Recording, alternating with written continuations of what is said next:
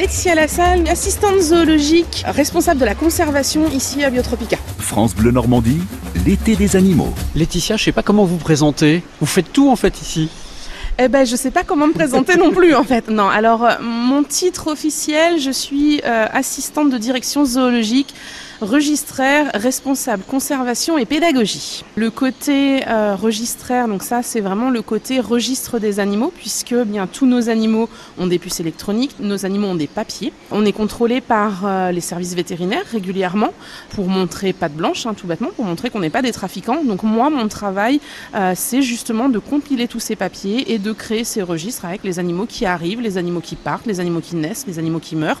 Vraiment voilà, noter tout ça euh, pour que euh, lorsque les services vétérinaires arrivent, on va aller par exemple devant les ibis rouges et puis ils vont me demander mes papiers. Dans mes papiers, il faut, s'il y en a 12, il faut qu'il y en ait 12 dans l'enclos. En gros, voilà, je schématise, mais c'est un petit peu ça.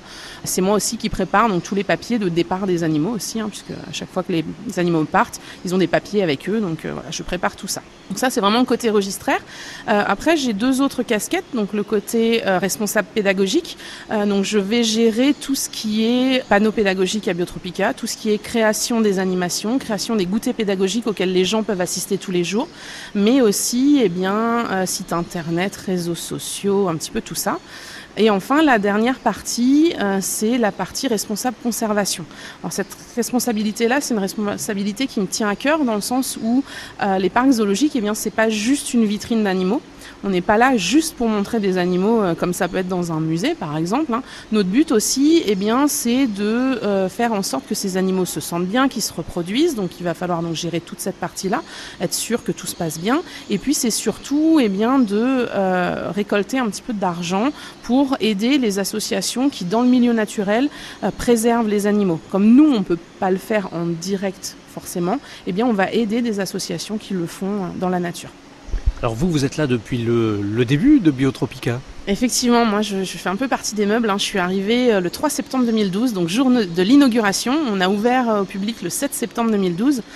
Alors mon poste a un petit peu changé, hein. ma vie a un petit peu évolué à Biotropica puisque je suis arrivée à Biotropica en tant que soigneur animalier. J'étais en charge des mammifères et des oiseaux. Et puis euh, assez rapidement, je suis partie euh, du côté pédagogique. Et puis assez euh, rapidement et naturellement, bah, je suis partie en tant qu'assistante du directeur. Et puis bah, petit à petit, des choses se sont rajoutées. Donc voilà, mes journées aujourd'hui à Biotropica ne ressemblent absolument pas à mes journées de septembre 2012. Biotropica, le- l'espace non plus, il ressemble plus tout à fait à ce que c'était au début. Ah, c'est sûr qu'on a énormément évolué. Au départ, euh, il y avait la serre, évidemment, puisque c'était vraiment le, le point principal de la visite.